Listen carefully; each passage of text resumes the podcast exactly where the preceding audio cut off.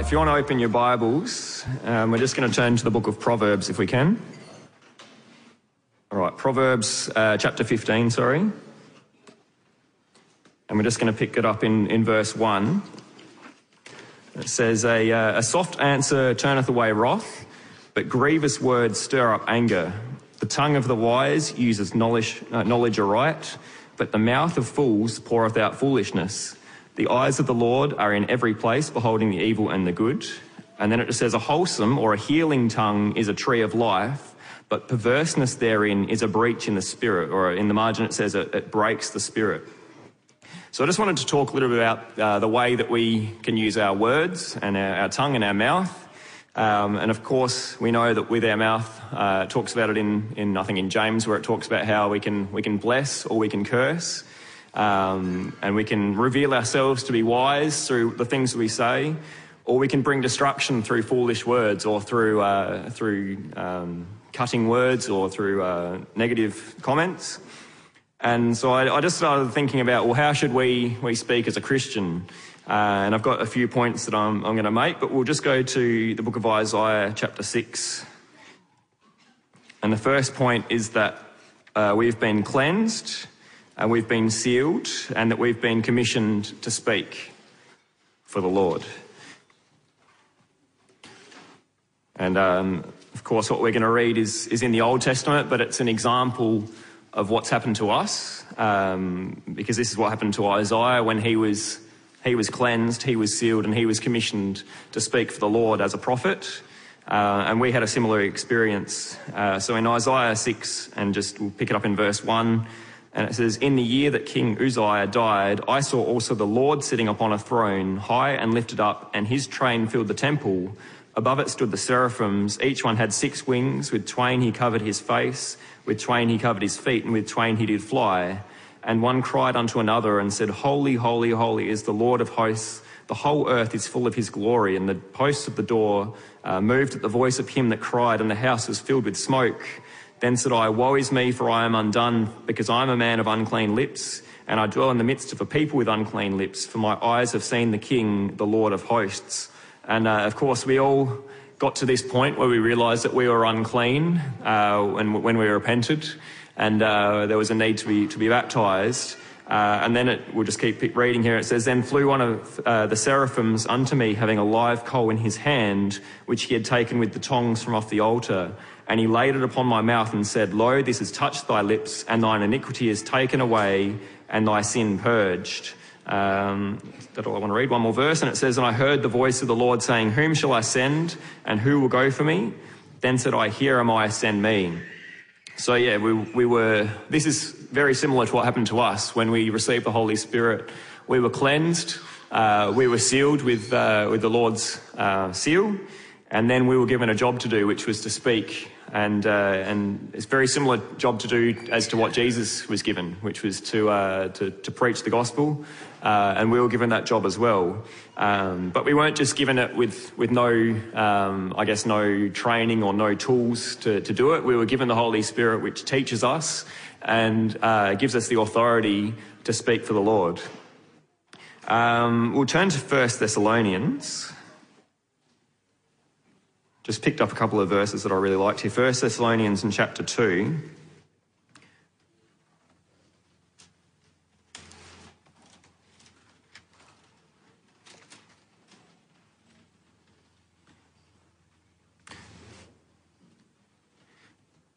And it just says in, in verse 3 For our exhortation was not of deceit, nor of uncleanness, nor in guile, but as we were allowed of God to be put in trust with the gospel, even so we speak, not as pleasing men, but God which trieth our hearts. So uh, the same kind of thing for us. We were, where it says allowed of God, in the margin it says approved of God uh, to be put in trust with the gospel. And um, we were having some, some fellowship yesterday and talking about some of the people that go around knocking on doors in, in other groups and they, they don't actually have a gospel. They don't have good news for people. Um, they, they might tell people that there's no healing available, that the, the gifts of the, the Spirit died off, away with the apostles. Um, and yet we have this, this wonderful gospel to, to spread around. And it was not given through uh, deceit or uncleanness or guile. Uh, but it was it was given to us by God. So it's a, it's a really uh, serious calling that we've been given, not something that we need to, to take lightly. Uh, but we need to keep in mind that uh, the way that we use our mouth, the way that we use our words, uh, has a big impact on the people that hear it. Um, we'll go to Acts chapter 4 now. And the next point is that uh, it's not necessarily about speaking well. And that's from the point of view of speaking, uh, I guess, being a, a, uh, a, very social person or being someone who's, who's good at speaking or uh, good at public speaking. It's not necessarily about that. So, Acts 4, and just in verse 1, it says, And as they spake to the people, this is obviously straight after, or soon after the uh, outpouring of the Holy Ghost, uh, the, the, priests and the captain of the temple and the Sadducees came upon them, being grieved that they taught the people and preached through Jesus the resurrection from the dead. And they lay hands on them and put them in the hold until the next day, uh, for it was now eventide. Howbeit, many of them which heard the word believed, and the number of men was about 5,000. And it came to pass on the morrow that the rulers and elders and scribes and Annas the high priest and Caiaphas and John and Alexander and as many as were of the kindred of the high priest were gathered together at Jerusalem. And when they had set them in the midst, they asked, By what power or by what name have you done this? Um, and just for time, I'll skip down to verse 13. Um, Peter defends what, what he's done through the Holy Ghost. And in verse 13, it says, Now when they saw the boldness of Peter and John and perceived that they were unlearned and ignorant men, they marveled and they took knowledge of them that they had been with Jesus. And beholding the man which was healed standing with them, they could say nothing against it. So, uh, through the Holy Ghost, Peter and John were able to speak with an authority and a power that was beyond their own natural ability. And the people were able to tell that they had been with Jesus. And it's uh, the same with us. We, the people should be able to tell that Jesus is with us through the way that we speak. And they may not say it to our face. They may not even be able to recognize it um, in as many words, but they recognize that there's a difference about us and that there's a power and an authority that we speak with. Um, and it wasn't about uh, Peter and John's ability, it wasn't about their education or about their personality. Uh, it was about what God had given to them. And it's the same with us. Our, you might think that you're not a, a, person who speaks well. You might think that you don't have a personality that is able to go and, and speak to people about the, the Lord.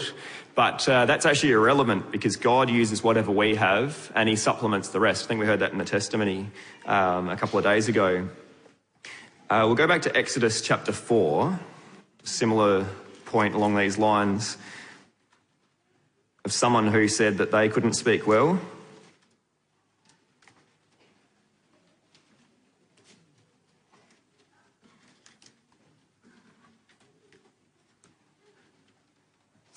So, Exodus 4 and verse 10 always get a bit of a, a giggle about this when, um, when Moses says that he, he doesn't speak well and he starts using these massive words that you've never read in the Bible before. And he, he comes out with all this new vocabulary that he didn't know he had. But it says, And Moses said unto the Lord, O my Lord, I am not eloquent, neither heretofore, nor since thou hast spoken unto thy servant, but I am slow of speech and of a slow tongue.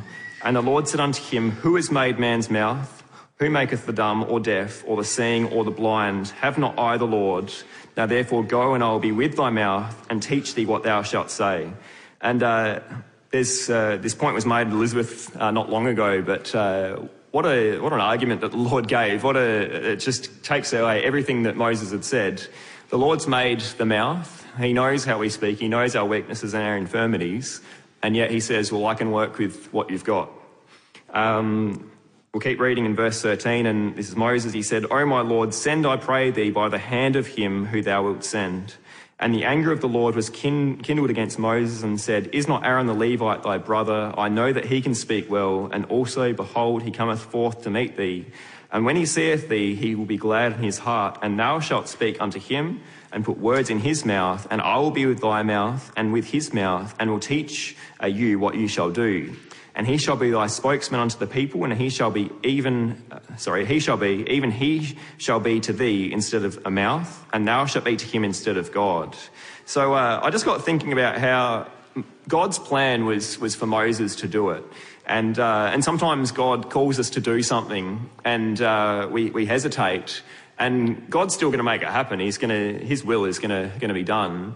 And yet, perhaps uh, his original plan was the best one. Perhaps if it was just Moses and, and Aaron was there as a support, it would have been better. I got thinking about the golden calf, and perhaps Aaron was, was a, especially early on, was, a, was obviously a good speaker, and perhaps he could give a good, give a good talk and get people inspired. But uh, he didn't quite have the full picture at that stage and made, made the golden calf for the people, and, and it was a bit of a stumbling block for them. And uh, perhaps God's original plan was the best, and we need to keep that in mind that uh, if we hold back, God's will will still be done, but perhaps we'll miss out on the blessing or someone else will miss out. Um, what have we got here? Sometimes I think we. Uh, we think about our oversight and, and people that give talks and we, we kind of judge them according to the way they speak in, in a natural setting. And I don't think it's something that we, we really should do. And um, sometimes you hear someone say, oh, that, that person gives a, give the, a good, good pastor or a good, good house leader or something because they give a really good talk. And I always, always cringe a little bit when I hear that um, because it's, we shouldn't be judging people according to the ability of, of their own natural, um, yeah, their own natural understanding. We should always be listening for the word of God in whatever people say. And even if it's someone who's not a confident speaker, uh, someone who perhaps is, is not social or is, uh, yeah, not someone who, who is readily someone who would get up and speak in front of a lot of people. We really need to be listening to what the word of God is saying to us instead of the person. Um, and uh, sometimes you, you, even hear it in, in oversight themselves will, will be quite humble in, the, in their ability as a speaker, but it's, it's actually not about our ability, it's about what God uh, is saying to the people through us. Um, we might go to John chapter 7. So it's not necessarily about speaking well, it's about speaking the word of God and less of us and more of, more of Jesus. Um, and the way that I, uh, the oversight that, well, of course, we, we admire all our oversight, but the oversight that I, that I, the, the qualities that I really admire in, in our oversight is the way that they are shepherds to the flock and examples. And I'd actually rather have someone who is not a confident speaker and yet had uh, a care for his flock than someone who is the greatest speaker and then you, you know that they're not visiting people, you know they're not looking after their flock. Um, the next point I wanted to make is that God's word is powerful, and uh, and we need to remember that when we speak the word of God. And I've just got a few quotes of God and Jesus, and I'm not even going to give the context of where they're uh, where where they're from, but I think just from the the words of this, these quotes, you'll probably recognise the setting and the context, just because the these sayings were so um, so uh, impactful to the people. The first one, of course, let there be light the, the power that was in that, those words. Another one, it was Jesus, peace be still. Uh, another one, be thou clean. Uh, another one, just follow me. And then Lazarus come forth. And the last one, thy sins are forgiven. And those words were, were all, they're all very short little sayings that were said by Jesus and God, and yet the, the impact that they had through the power that was spoken behind them is, is something that's incredible. And we can remember that sometimes it's not about the amount that we say, uh, sometimes it's about the small little things that we say that have a great impact on people. And uh, I think there's a, a, proverb about the, the fool that keeps his peace and is counted wise. Uh, of course, we're, we're able to be wise through the things that we say, and, but sometimes it's not about uh, the amount that we say, it's the, the impact that it says because the Lord is behind what we say. Uh, so, John chapter 7, I think I said that, and verse 37. So, along the same lines of, uh, of God's word being powerful. And it just says, In the last day, that great day of the feast, Jesus stood and cried, saying, If any man thirst, let him come unto me and drink. He that believeth on me, as the scripture has said, out of his belly shall flow rivers of living water. But this spake he of the Spirit, which they that believe on him should, should receive, but the Holy Ghost was not yet given, because that Jesus was not yet glorified. We skip down to verse 45, and it says, Then came the officers to the chief priests and the Pharisees, and they said unto them, Why have you not brought him? The officers answered, saying, uh, Never man spake like this man.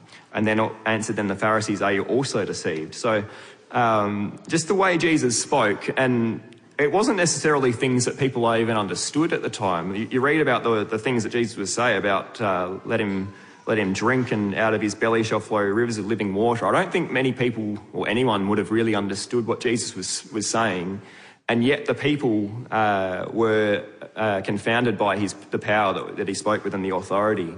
And sometimes it's the same with us. We, we speak and we speak about things that people don't necessarily understand when we speak about the Holy Ghost. And of course, we want to make it as easy to digest as possible and that, that they can understand it. But it doesn't always matter uh, because the people hear the power that we speak with and the authority, and that's what they're drawn to. Um, I got thinking about well, why did Jesus remain silent when he was being questioned uh, before his crucifixion? And uh, of course, we know that there's prophecy about that, but uh, I just got thinking about perhaps Jesus didn't speak before when he was being tried because he knew that he'd be able to talk his way out of it. Um, Jesus was the greatest speaker that ever lived because he spoke with the word of God, he spoke, spoke with the authority of God. And he remained silent because he knew he had to go through uh, his death and resurrection. Um, we'll go back to Acts and chapter 3. This is picking it up. Actually, I've run out of time. Maybe we'll go to, to 1 Peter and chapter 4. I was going to go to Acts 3 where um, Peter and John healed the lame man, and then uh, we read about when they were questioned. And uh, of course, we've read about Jesus' authority and his words, but we speak in the name of Jesus, and with that comes great power. Um, but we need to remember that it's not of us, as we heard about when, when Pastor Godfrey uh, visits villages and people expect great miracles to happen. It's not of us as men and women, but it's from God. So 1 Peter chapter 4, and in verse 10, just to, to sum up, it just says, As every man has received the gift, even so minister one to another as good stewards of the manifold grace of God. If any man speak, let him speak as the oracles of God. If any man minister, let him do it as of the ability which God giveth, that God and all things may be glorified through Jesus Christ, to whom be praise and dominion for ever and ever. Amen. And uh, that's just the point of how that God is glorified through the way that we speak. So we need to make sure it's not of us that we're speaking, but it's of the Lord. All the people said, Amen.